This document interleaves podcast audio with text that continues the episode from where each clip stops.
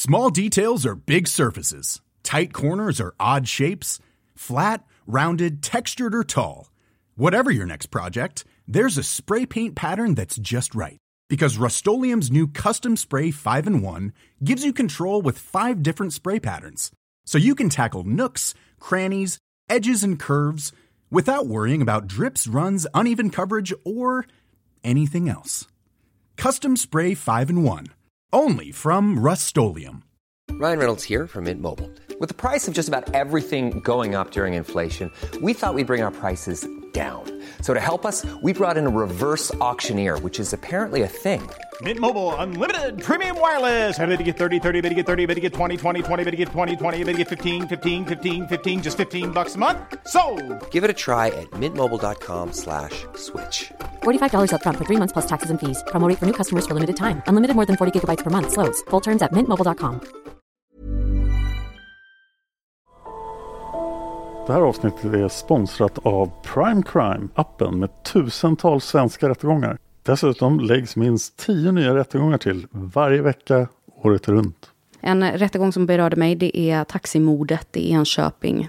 En eh, 26-årig taxichaufför som luras ut till ett naturreservat och eh, blev hängd i ett träd. Och det är fem ungdomar som döms. En 16-årig flicka och fyra unga bröder. En rättegång jag tyckte var väldigt fascinerande var föräldrar tvingade sin dotter att dricka ättika. Så otroligt galet. Prime Crime erbjuder även en tre dagars gratis provperiod. Och skulle du välja att bli prenumerant så erbjuder de antingen månadsbetalning för 99 kronor i månaden eller ett reducerat pris på två månader vid årsbetalning. Du kan avsluta när du vill.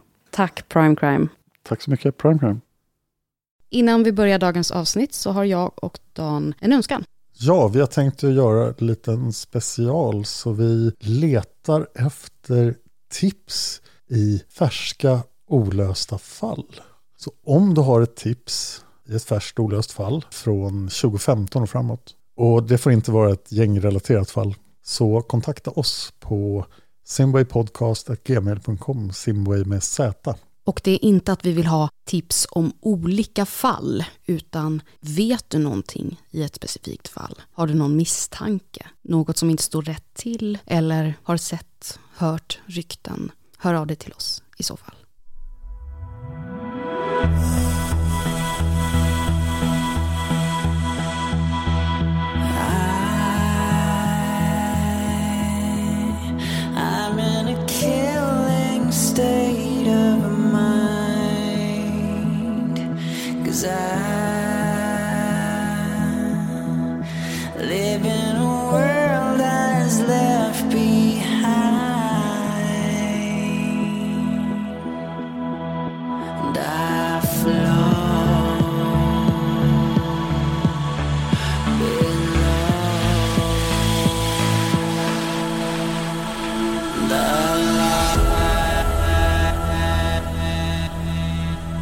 Lyssnar på Mördarpodden. En podcast av Dan Hörning och Josefin Måhlén. Intro och bakgrundsmusik görs av Erik Segerstedt.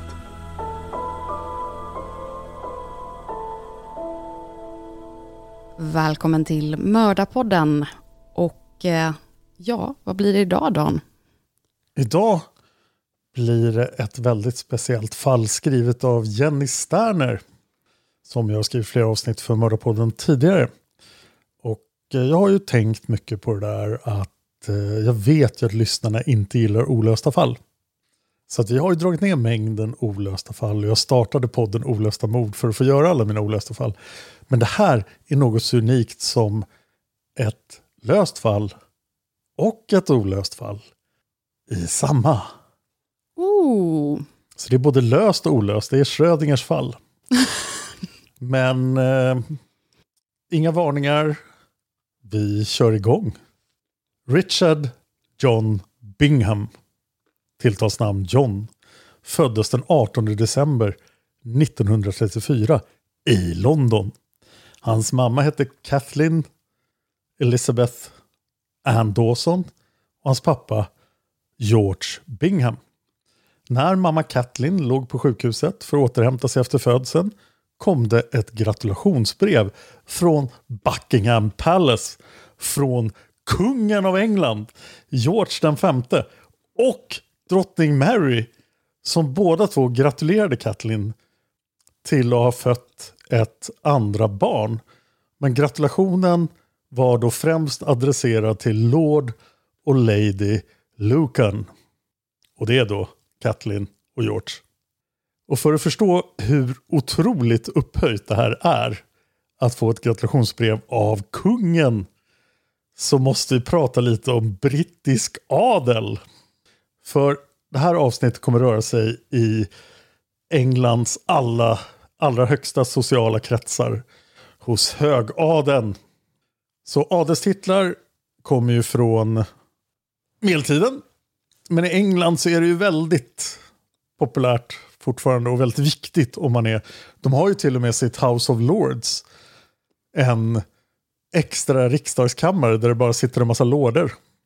Och att vara just lord är jätte, jättehögt. Ursprunget då till titeln Lord Lucan var en kille som hette Patrick Sarsfield. Och han blev alltså tilldelad det här lordskapet av kung William och drottning Mary Stuart 1691. För Patrick hade varit och krigat i Irland i The Glorious Revolution. Han fick ännu fler titlar. Han blev Viscount of Tully och baron Rosberry. Och eh, Tully och Rosberry är platser på Irland. Men de här två sista titlarna hade familjen Bingham då förlorat på vägen. Men Johns pappa är alltså, har fyra adelstitlar. Han är baron Bingham, baron Lucan, baronett Bingham of Castlebar och Lord Lucan. Pappa George är alltså både baron och lord. Eh, baron är då mycket längre ner på adelsskalan än att vara lord. Så Lucan är en titel som hör till orten Castlebar. Han var ju baronet of Castlebar. I grevskapet Mayo, alltså som förkortning av majonnäs, på Irland. Den första titeln utanför Irland fick släkten så sent som 1934 när George blev Baron Bingham också. Och han hade då en plats i House of Lords, det brittiska överhuset. Så Johns pappa var så viktig att han fick sitta där och tycka i parlamentet. Och som jag fattar det är Lord-titeln av Lucan på samma nivå som eh, greve. Och det, det går inte att ha en högre adelstitel om man inte är kunglig. Okej. Så bra start på livet. Kungen skickar ett gratulationsbrev. Så John är då näst äldst i syskonskaran. Han var ju det andra barnet.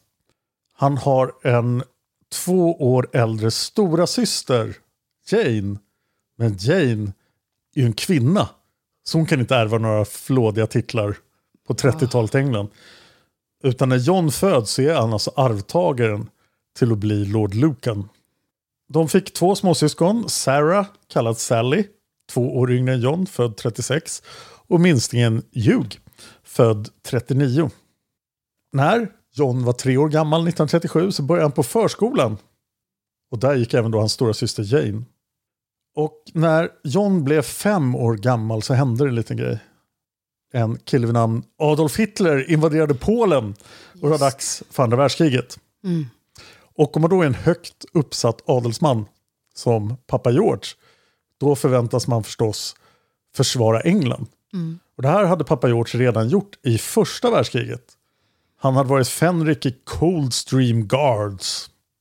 Det låter väl coolt. Ja. Under mellankrigsåren stannade George kvar i militären. Det var ju väldigt passande för en lord. Och han studerade vidare i militärhögskolans Staff College. Det innebar att han, när andra världskriget startade, var en överste. Och eh, han var då i, i frontlinjen egentligen. Han hade befälet över första bataljonen i ett regemente. Fram till 42 när han lyckades få en tjänst som var lite lugnare. Han blev eh, vicechef för markförsvaret inom flygvapnet. Och eftersom George då skulle ut och kriga i andra världskriget så var det förstås var han förstås orolig för sin fru och sina barn som var tvungna att åka i London. Det var ingen bra idé. Utan London var en jättefarlig plats att vistas på. Vi pratade ju i eh, Bella-avsnitten, och Vem la Bella i trädet, om blitzen. Ja. Så nazisterna började bomba London. Och då vill man inte ha sina barn i London. Så ut ur London med barnen. John och hans syskon fick flytta först till Wales. Men även Wales låg i faran om nazisterna skulle invadera Storbritannien. Så till slut skickades barnen till eh, New York. Och hans fru då? Nej, hon är nog kvar i England. Och där hade nämligen en, eh, hade pappa George en avlägsen släkting som var mångmiljonär. Som hette Marcia Brady Tucker. Marcia hade haft en man som var en väldigt framgångsrik bankentreprenör. Han tjänat ihop jättemycket pengar. Och sen hade han dött och lämnat efter ett enormt arv till Marcia. Så Marcia tog emot alla barnen Bingham och de fick hänga då i extremt lyxig värld i USA. Där kriget kändes väldigt avlägset. De fick gå på de dyraste privatskolorna. De hade de finaste kläderna. Och när de gick ut för att äta, vilket de gjorde ofta, så åt de alltid på de dyraste restaurangerna. För Marcia hade i princip obegränsat med pengar. Och det här var ett jättelyft för barnen ekonomiskt. För även om pappa George var den här viktiga lorden så hade George alltid levt ganska sparsamt. Det var lite syndigt för en lord att visa sin rikedom med lyx som Marcia gjorde i USA. Jaha. Det var liksom inte, Ja. det var inte fint. Nej. Så familjen hade i London varit lite, lite sparsmakade. Dessutom ägnat sig åt en massa välgörenhet.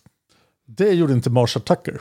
Nej. Hon badade i pengar och ville visa alla hur rik hon var. Jag säger att jag hade lite fördomar, eller jag hade, jag, jag har väl lite fördomar om just det här med Lord och Sir och Fon och eh, alla de här, eh, alltså namnen.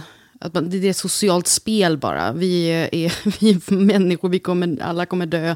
Alltså, det, det är bara, jag tycker det är så löjligt och fjantigt och kungligt. Och, och också det här med att oh, vi ska gå på de fina skolorna och man ska bete sig så här och man ska så. Det är ju så, så urlöjligt tycker jag. Men det var ju ändå en fin sak, att, att det var välgörenhet där och att han ja, levde relativt sparsamt då. Och inte slösade så mycket. Så att, ja. Ja, nu, nu fattar jag att mamman är kvar i England. Ja. Men föräldrarnas resonemang var alltid, de, de tyckte att det var lite jobbigt att barnen var hos Marsha. Och att hon var så väldigt slösaktig. Och när föräldrarna fick höra då om hur slösaktigt Marsha levde och hur mycket pengar hon la på barn så tyckte de att det var lite olämpligt. Just för att man skulle inte slösa med sina pengar och när man gick på restaurang var det för att man firade någonting speciellt. Inte bara att man inte orkade laga middag. Och sen tog kriget slut med atombomberna och lite andra hemska saker. Som jag förmodligen någon gång kommer att göra i Massmördarpodden. Och då fick ju barnen åka tillbaka till London. Och det här var en fullständig chock för dem. De hade levt det här överdådiga lyxlivet i USA. Men London var ju delvis i ruiner. Mm. Och allting kändes grått och förstört. Och familjen Binghams stora hus i Marleybone i London, det hade bombats. Och var bara, ja, det var en ruin det också. Och det var fortfarande så här ransonering på mat. Så när barnen kommer tillbaka vill de ha rysk kaviar. Eh, men de, de får inte ens så mycket mat de vill ha. Och de var ju, alltså John var ju bara, han är 11 när han kommer tillbaka till London. Så att halva hans liv har han tillbringat i den här överdåden. Och hans yngre syskon har ju tillbringat mer än halva sina liv hos Marsha. Men de flyttar till ett hus i Belgravia. Och det är ganska lyxigt att bo i Belgravia. Det är alltså ett område i London.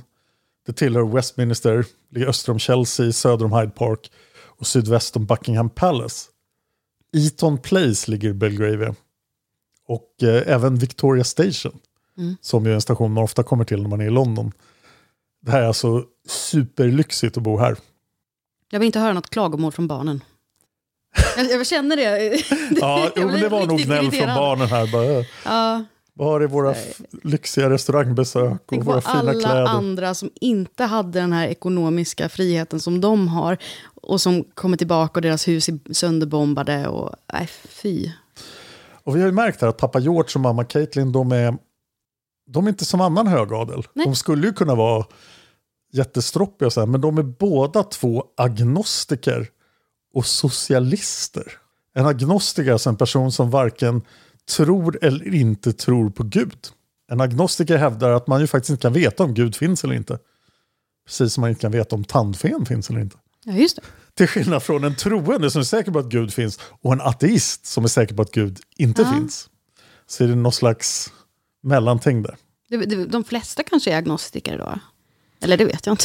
Nej, Det vet inte jag heller. Jag tror Nej. vi ska, har berört tillräckligt mycket religion. Ja. Jag är på väg att göra ett poddavsnitt en När du drog upp det där med tandfen, då kände jag att det var många sura blickar. Ja, det kommer bli värre, för i en annan podd kommer jag snart göra ett avsnitt, förmodligen under det här året, som heter Fanns Jesus verkligen på riktigt? Oj! Men det är en annan historia. Ja. när vi ska titta på historiska bevis för Jesus. Tillbaka till London och John, Ja. som då har svårt att anpassa sig till det här livet i England. Så svårt att han börjar få en massa mardrömmar. Han drömmer mardrömmar varje natt. Och till slut blir det så illa att han måste gå till en psykoterapeut för att komma till bukt med sina mardrömsproblem. Men efter ett tag gick de här mardrömmarna över och källorna berättar inte vad det var John faktiskt drömde mardrömmar om. Nej. Kanske vande han sig bara vid tillvaron i England eller så hjälpte psykoterapin. Men han är ju högadel John. Men, men förlåt, men är inte det lite ovanligt med psykoterapi och vad är vi på för tal? Vi får inte glömma att det 50-tal? är på 40-talet också. Så Ja. psykoterapi kan ju förmodligen innebära lite vad som helst här. Ja, jo i och för sig. Ja. Nu är det dags då att gå på internatskola. Mm. För nu är han ju en tonåring. En tonåring är högalen så han måste gå på Eton. Det är en av Englands mest prestigefulla internatskolor. Och där går förstås bara barn till väldigt rika människor. Väldigt fina människor. Så John får träffa en massa nya kompisar. Och han klarar sig bra socialt. För John är nämligen väldigt charmig. Han vet hur man ska föra sig. Han gör allting rätt. Han ser bra ut. Och de här kompisarna hade en eh, speciell hobby. De tyckte allihop jättemycket om att spela om pengar. De spelade kort, men de tyckte också väldigt mycket om att satsa pengar på hästar. De hade säkert hängt på Ascot allihop och varit på de här fina hästkapplöpningarna i England. Many of us have those stubborn pounds that seem impossible to lose, no matter how good we eat or how hard we work out. My solution is PlushCare. PlushCare is a leading telehealth provider with doctors who are there for you day and night to partner with you in your weight loss journey. They can prescribe FDA-approved weight loss medications like Wagovi and Zepbound for those who qualify. Plus, they accept most insurance plans. To get started, visit plushcare.com slash weight loss. That's plushcare.com slash weight loss. Life is full of what ifs. Some awesome, like what if AI could fold your laundry? And some, well, less awesome, like what if you have unexpected medical costs?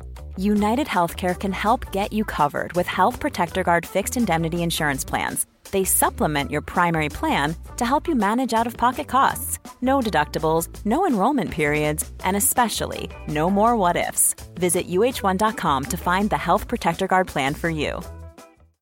If you're looking for plump lips that last, you need to know about Juvederm lip fillers. With Juvederm Volbella XC and Juvederm Ultra XC, your lip look, whether it's subtle or bold, can last up to one full year with optimal treatment and no additional maintenance. Find a licensed specialist and see if it's right for you at juvederm.com today. That's J U V E D E R M.com. Add fullness to lips in adults over 21 with Juvederm Volbella XC or Juvederm Ultra XC. Do not use if you have severe allergies or a history of severe allergic reactions, or if you're allergic to lidocaine or the proteins used in Juvederm. Tell your doctor if you have a history of scarring or taking medicines that decrease the body's immune response or that can prolong bleeding. Common side effects include injection site redness, swelling, pain, tenderness, firmness, lumps, bumps, bruising, discoloration, or itching. As with all fillers, there's a rare risk of unintentional injection into a blood vessel, which can cause vision abnormalities, blindness, stroke, temporary scabs, or scarring. For full important safety information, visit juvederm.com. Så John började också spela om pengar. Men hans agnostiska och socialistiska föräldrar gav honom bara en ganska begränsad mängd fickpengar. Jag, tycker, alltså jag gillar dem mer och mer, de här föräldrarna. Och det här räckte ju inte för John. Och han kom ju fram till då att men om jag blir väldigt bra på att spela om pengar så att jag vinner pengar, då har jag mera pengar och kan leva som jag vill. Ja. Och det här är ju ett resonemang som leder rakt in i spelmissbruk Ja. om man inte har kontroll över. Satsa på helgjobb. Ja, John lyckades utan att föräldrarna fick reda på det öppna ett eget bankkonto. Och där satte han in sina fickpengar och sina vinster när han vann på sitt spelande. Ibland var kontot tomt när han hade förlorat alla pengar. Men ibland fanns det pengar på kontot. I skolan klarade han sig okej, men inte mer än så. Han var inte särskilt smart, men han var inte dum heller. Han var mest bara ointresserad av skolan. Det var mycket mer spännande med livet utanför skolan Mm. när man kunde spela om pengar. 1949 dog eh, farfar. George pappa alltså. Och det var tills dess han som hade titeln Lord Lucan. Han var den femte Lord Lucan. Och då ärvde pappa George då farfars alla titlar och blev den sjätte Lord Lucan. Och det var också då som George fick sin plats i House of Lords. Alltså det är så töntigt! Ja. Eh, Och pappa George fortsatte sin karriär i militären och hade en massa fancy titlar. 1951 lyckades han till och med bli eh, underutrikesminister för det brittiska samväldet. Så att det här är ju en väldigt framgångsrik människa i Englands adelsfixerade värld. Mm. John är nu 19 år gammal. Och han har gjort klart på Eton, han har följt sin högadliga bana. Och nu måste han förstås kriga lite för att visa att han är en riktig lord. Så att han gör militärtjänst. Han blir, eh, eftersom han är en lord, eller en blivande lord, så blir han förstås officer. Han är ju ingen vanlig skräpsoldat. Utan han blir omedelbart fänrik och stationerad i Västtyskland. Där han ska hålla ställningarna mot den oundvikliga sovjetiska invasionen. Men John tänker inte så mycket på Sovjet. Utan han tänker på att spela för pengar. Såklart. Och bland officerarna då så spelar man väldigt mycket poker. Mm. Och John upptäcker att han är väldigt bra på poker. Han är bra på att läsa motståndarnas reaktioner. Han är bra på att bluffa. Så att det går ganska bra. Mm. Men, men är det så att han har ett missbruk av... Eh, ja, det kommer att framgå extremt tydligt vart Ja, efter fortsätter. mm. John är redan nu spelberoende. Eh, och han kommer undan med att bara vara ett år i det militära. Mm. Då har han en fin officerstitel. Han kan åka hem från Västtyskland och får givetvis ett jobb direkt med sitt flashiga namn och pappas kontakter. Mm. Han börjar jobba på en bank i London som heter William Brandt Sons and Company. Nu fick han en bankmanslön. Och nu kunde han leva gott. Och nu när han hade lite extra pengar då kom han ihåg hur skönt och trevligt det hade varit i USA. De hade levt i lyx. Så han vill förstås använda sina pengar för att leva i lyx. Och det är ju svårt att göra på en bankmanslön. Men utöver lönen har han också ett årligt underhåll från en släktstiftelse. Så släkten Bingham har inrättat någon slags stiftelse som då fördelar ut pengar till medlemmarna i släkten. Dessutom bodde han fortfarande hemma. Och hade egentligen inga omkostnader. Föräldrarna stod för maten och Mm. och så. Så allt han tjänade och allt han fick ut från stiftelsen kunde han lyxlira bort. Han kunde spela, han kunde alltid äta på restaurang och han var väldigt mycket ute Mm. på kvällarna. Johns och hans föräldrars livsstil blev allt mer olika. Och spelade gjorde John jättemycket mer och mer och han vann ofta stort. Men han förlorade också ofta stort. Han hade svårt att bli upphetsad av låga insatser. Han ville liksom att det skulle göra ont om han förlorade och att han skulle bli riktigt lycklig om han vann. Så han ville gärna satsa stort. Men det här säger ju också en del, för nu, det är ju inte som att han lever fattigt om man säger så. Nej, och Eh. han har ju pengar. Han har ju pengar. Det, det, talar ju återigen för att beroende är eh, inte sakfråga utan det är det här endorfinkicken och eh, ja, men beroende helt enkelt. Definitivt är han ute efter kickar. Och eh, när insatserna höjs, då blir John riktigt upphetsad. Mm. Och han har då, om vi ska prata pokertermer, ingen bankroll management. Han har ingen koll på vilka risker han verkligen ska ta och inte ta. Mm. Och vad som är farligt ur eh, matematisk synvinkel. Utan han satsar gärna mycket mer än vad han egentligen kan hantera och förlora. Och vid ett tillfälle förlorar han på ett enda spel motsvarande 2 miljoner kronor idag. Oj. Vid ett annat tillfälle har han spelat bort alla pengar han hade. Men han får ju fortfarande lönen och från stiftelsen, så han kommer snart få pengar igen. Men han kunde inte vänta på att pengarna skulle komma in, utan han var tvungen att låna pengar av eh, en av sina många rika vänner. Och det var svårt att säga nej till John, för han var ju både adlig och charmig. Han hade lätt för att smila in sig hos folk. Så vid ett tillfälle lyckas han låna 2,5 miljoner i dagens pengavärde av en vän och spela bort allting på en helg. Och den här vännen ville gärna ha tillbaka sina 2,5 miljoner. Men det var för mycket pengar för John att betala tillbaka. Så nu satt han lite illa till. Men han hade fortfarande många vänner som han kunde låna pengar ifrån. Och han hade dessutom många välbärgade släktingar. Så han frågade sin farbror, George bror då, som tydligen hade massor av pengar. Så han fick låna 2,5 miljoner i dagens pengavärde. Så att han kunde betala tillbaka sin vän och istället var skyldig farbror pengen. Ja. Det blir 1960. John har jobbat sex år på banken. Och eh, han är väldigt less på att gå till ett jobb varje dag. När han kunde vara där ute och bara spela och ha det roligt. Och han skulle säkert tjäna mer pengar tänker han. Om han bara spelade istället för att jobba. Han är alltså 26 år gammal. Och vid ett tillfälle då så spelar han kortspelet Chemo de Fer. Det har jag ingen aning om vad det är. Men han lyckas vinna på den här spelsessionen 6,5 miljoner i dagens pengavärde. Oj. Och när han har de här 6,5 miljonerna i handen Mm. så tycker han varför skulle jag någonsin gå till ett jobb igen? Så han säger upp sig från jobbet på banken. Ja. Men han har ju skulder att betala också. Ja, men jag tror det här räcker till att betala skulderna. Ja. Och, men det var inte för att han hade vunnit pengarna som han faktiskt upp sig. Nej, han var irriterad på sitt jobb. Eller snarare jättearg. Alltså jobbet var irriterande och kändes onödigt. Men en högre tjänst hade blivit ledig på hans jobb. Och John, som ju alltid hade fått allting serverat i livet, var helt säker på att han skulle få den här högre tjänsten. Han var ju charmig, vältalig, högadlig. Varför skulle tjänsten gå till, till någon annan än han? Men tjänsten gick till en annan kollega bara för att den kollegan var mer kompetent än John. Han var inte högadlig. Så varför skulle han ha något jobb? Det här gjorde John jättearg. Och det i kombination med den här stora vinsten och gjorde att han sa upp sig. Och han ska ha sagt här, citat, varför ska jag jobba i en bank när jag kan tjäna en årslön på en enda kväll på kasinot?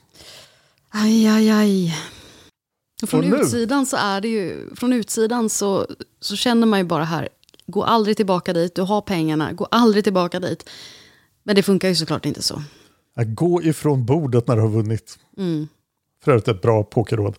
Eh, men John var ju nu ledig. För han hade inget jobb att gå till. Så han passade på att turista lite. Han åkte till USA. Åkte runt och upptäckte västkusten i sin lyxiga Aston Martin-bil. Spelade tennis och golf med den amerikanska överklassen. Och han passade även på att hälsa på Marsha Tucker. Som han fortfarande har nära och varm kontakt med. Och blev imponerad av hennes enorma överdåd igen. Han bara, så här vill jag leva. Marsha vet hur man gör. När John till slut kom hem till England och han kände att det var dags att bli vuxen på riktigt. Det var inte riktigt hans stil. Han var ju nu den här flashiga adelsmannen som gled omkring och så bodde han fortfarande hemma hos mamma och pappa. Oj. Han, nu var han tvungen att ha en egen lägenhet. Så han skaffade sig en lägenhet i centrala London. Ja, levde från dag till dag på pengarna som fortfarande kom från stiftelsen. Aha. För de pengarna hade han fortfarande. Vet man ungefär hur mycket det var då? Nej, tyvärr. Det vet Mm. man inte.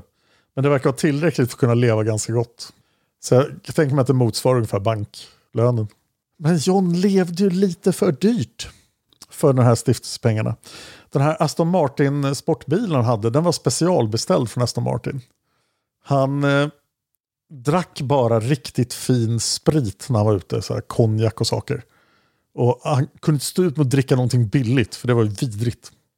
Dessutom var en av hans hobby att köra snabba racerbåtar och de var inte gratis heller. Men han fortsatte leva som en playboy här. Kanske hade han fortfarande kvar pengar från den stora spelvinsten. Men det låter alldeles för ekonomiskt för att vara John. Ja.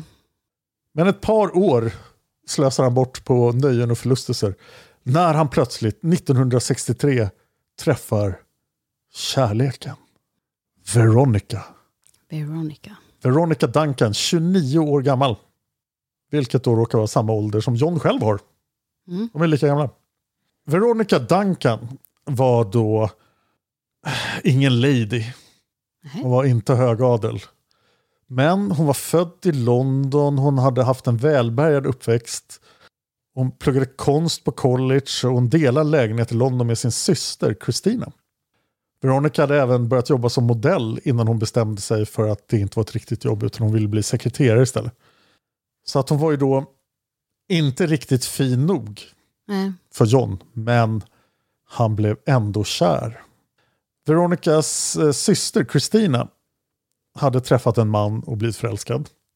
Föremålet för Christinas kärlek då var William Shand Kydd. En förmögen man med anknytningar till kungahuset. Efter att Christina och William hade gift sig tog Christina ofta med sig Veronica på olika tillställningar i London. Och Det var så John och Veronica träffades. Så att hon var ju ändå i högadliga kretsar på grund av den här William Shand Kydd. Det var inte bara ett krogbesök. Nej, De träffades på en golfklubb utanför London Mm. där överklassen stod och slog bollar. Den 14 oktober 1963 publicerade Veronica och John deras förlovningsannons i tidningen. Och en dryg månad senare, den 22 oktober, så gifte de sig. Och det blev förstås en överdådig smekmånad. De eh, reste genom Europa och de åkte första klass på Orientexpressen. Johns föräldrar blev förstås glada att deras son hade hittat kärleken och gav dem en rejäl bröllopspresent. Tyvärr vet jag inte hur mycket, men det rör sig om ett stort belopp. Det, det var så stort att det räckte till att köpa ett stort hus inne i centrala London. Oj. Och de var inte billiga ens på 60-talet. Nej. Så rummet var stort nog att kunna rymma massor av barn och tjänstefolk. Pengarna räckte dessutom till att inreda huset precis enligt Veronicas önskemål. För John var inte särskilt intresserad av inredning. Bara han fick ett litet eh, herrum som man kunde spela spel i. Mm. Och i och med den här enorma bröllopspresenten kunde John även betala av alla sina skulder han hade åt alla håll. Så nu styrde han upp sitt liv, betalade alla skulderna Ja. och eh, var lyckligt gift. Och sen levde de lyckliga resten av sitt liv. Slut på avsnitt? Nej. Om det vore så. John och Veronica har varit gifta i två månader.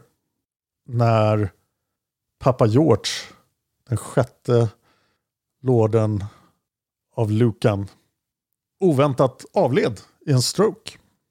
Det här hände den 21 januari 64. Det innebar att John nu var Lord Lucan. Den sjunde Lord Lucan.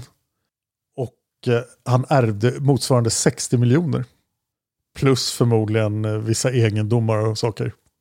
Det innebar också att Veronica nu blev adlig. För hon var gift med en lord.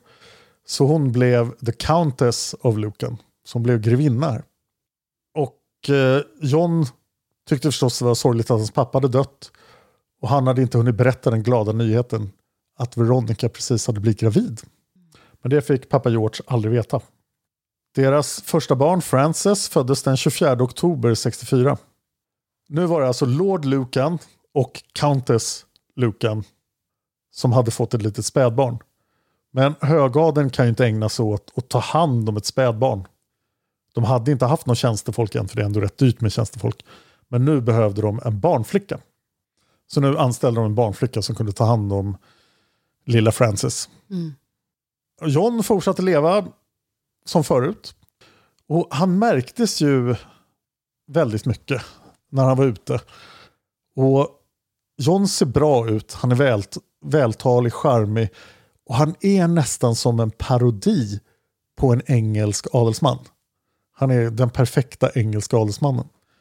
Så i september 66 blir han tillfrågad om att provspela för en film. Mhm.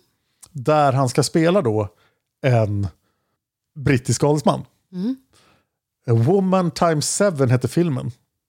Men John fick inte huvudrollen utan gick istället till Peter Sellers. En ganska berömd eh, skådespelare. Och eh, Peter Sellers spelar mot Shirley MacLaine. Och den här filmen beskrivs som en sexig komedi. Vad det nu är. Eh, filmen blev ett fiasko. Det blev ingen succé bland kritikerna, inte bland tittarna heller. Och det gick eh, 220 miljoner kronor back i dagens pengar. Oj. Men John fick lite blodad tand där. Mm. Åh, vad roligt det skulle vara att vara filmstjärna i en glamorös hjälteroll. Men nu tog Peter Sellers roll istället. Och då drabbades John av någonting som han aldrig hade varit med om tidigare. Lite dåligt självförtroende. Oj då. Men hans självförtroende blev lite bättre när Albert Broccoli kontaktade honom. Hette han Broccoli? Ja, Albert Broccoli är ganska berömd för att han eh, höll på att dra igång ett litet projekt. En filmserie som idag är en av de mest framgångsrika i filmhistorien. Nämligen filmerna om James Bond, agent 007. Borde man, är det allmänbildning att veta vem Broccoli är? Nej, men man ser det i början av alla gamla Bond-filmer i alla fall. Och eh, Jag har inte sett Bond. oj, Men alltså jag, jag Ja, men det stör det mig så mycket på honom. Jag har sett lite grann. som glider runt. Ja, ja, jo, men alltså, det är ju det här han ska stoppa för rödljus, man får skjuta vem man vill. Ja, och Broccoli hade då tänkt att så här, Lord Lucan, John, var James Bond. Han såg ut som James Bond, han betedde sig som James Bond. Det här skulle bli en perfekt James Bond. Men eh, återigen så förlorade John mot en annan skådis, nämligen Sean Connery. Och eftersom John inte hade någon erfarenhet av att vara skådespelare så kan man ju förstå filmbolaget. Eh, Ian Fleming var den som skrev böckerna om James Bond. Och det kan ha varit Fleming som eh, tipsade Broccoli om John. För att Flemings herrgård var granne med huset då som, som John bodde i. Eller det, nej, inte det huset. De hade nämligen en herrgård också. Oj. Som kom med släktgrejer. De hade gods som hette Nettlebed i Oxfordshire. Mm. Och eh, ja, så att det är möjligt att han var kandidat för att spela James Bond bara för att han kände Ian Fleming. Small details are big surfaces. Tight corners are odd shapes. Flat, rounded, textured, or tall. Whatever your next project, there's a spray paint pattern that's just right. Because Rust new Custom Spray 5 in 1 gives you control with five different spray patterns. So you can tackle nooks, crannies, edges, and curves without worrying about drips, runs, uneven coverage, or anything else. Custom Spray 5 in 1. Only from Rust Even when we're on a budget, we still deserve nice things. Quince is a place to scoop up stunning high-end goods for 50 to 80% less than similar brands. They have buttery soft cashmere sweaters starting at $50, luxurious Italian leather bags, and so much more. Plus, Quince only works with factories that use safe, ethical, and responsible manufacturing. Get the high-end goods you'll love without the high price tag with Quince. Go to quince.com slash style for free shipping and 365-day returns. Planning for your next trip? Elevate your travel style with Quince. Quince has all the jet-setting essentials you'll want for your next getaway, like European linen, premium luggage options, buttery soft Italian leather bags, and so much more. And is all priced at 50 to 80% less than similar brands. Plus, Quince only works with factories that use safe and ethical manufacturing practices. Pack your bags with high-quality essentials you'll be wearing for vacations to come with Quince. Go to quince.com slash pack for free shipping and 365-day returns. Det finns också på den här herrgården en liten stuga som tillhör herrgården. Som enligt ryktet är platsen där Ian Fleming faktiskt skrev böckerna om James Bond. Att det var hans skrivarstuga. För att familjen Bingham köpte den 1960. Och innan dess så ägde Ian Fleming den. Så surt att han inte fick rollen då. Ja, Det hade ju knutit ihop säcken. så John Bingham blev aldrig en skådespelare och fick aldrig spela James Bond. Han provspelade aldrig igen. Och enligt en källa så tackade han nej till att provspela för James Bond redan innan provspelningen. Så att han aldrig försökte ens. Nej. Men att han fick erbjudandet. Och här är ju intressant att tänka vad kunde ha hänt. Nu Mm. vet vi inte hur bra han var på skådespela men han kan ju inte ha varit helt värdelös Mm. om han ändå blev tillfrågad. Så att Sean Connery kanske inte skulle ha varit någon kändis. Nej. Utan vi hade pratat om John Bingham istället. Ja. Men också en taktik att tacka nej till någonting som man... För då, då kan man alltid ha det här att jag vet ju inte vad som hade kunnat hända. Det, det har inte med mig att göra. För annars hade det ju blivit det, att man hade kunnat klanka ner på sig själv. Men åh, om jag bara varit lite bättre. Men att tacka nej är ju också en strategi för att slippa... Ja, in- inte ta några risker. Ja, Men om John Bingham hade blivit James Bond, då hade inte alla hemska saker hänt. Kanske. Om man hade varit upptagen med att spela in Bondfilmer ja. Så kanske det hemska inte hade hänt. Men det ska ni föra mer om i nästa avsnitt. Oj, oj. Jag kanske, och ni har förstått varför avsnitten heter som de gör. Han är Lord Lucan och han har ju tur i spel ibland. Så han är Lucky Lord Lucan. Ja, Tycker du att den här podden är bra och vill se oss fortsätta komma ut? Vi, vi har inte lovat en gång i veckan, vi har lovat en gång i månaden. Nu råkar vi ha möjlighet att göra en gång i veckan, men vill ni att vi ska göra det i fortsättningen så var med och stötta oss. Och stort tack till alla som hänger kvar på Patreon och stöttar. Eh, och stort tack till er som har varit Patreon också. Vi, ni behövs jättemycket. En annan sak ni kan hjälpa oss med är att dela med er av den här podden. Om ni tycker att den är bra så, så dela den gärna på sociala medier. Och berätta för folk om den. Word of mouth är den bästa marknadsföringen. Absolut. Och har ni något företag eller vet några som har företag som vill eh, annonsera i podden så eh, hör av er jätte, jättegärna. Och har ni historier om hur mord har påverkat era liv så mejla dem till simwaypodcast.gmail.com Simway med Z. Mm. Och det finns ju ett linktree, nu bara babblar vi på här med massa information, men det är lika bra vi kör på.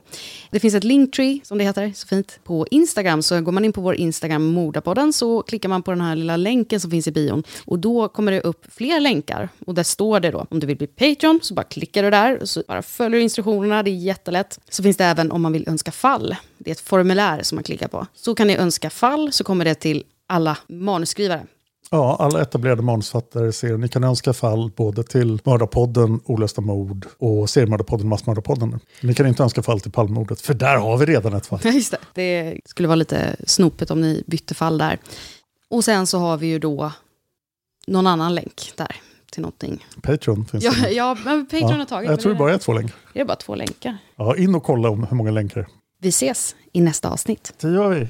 Hej då!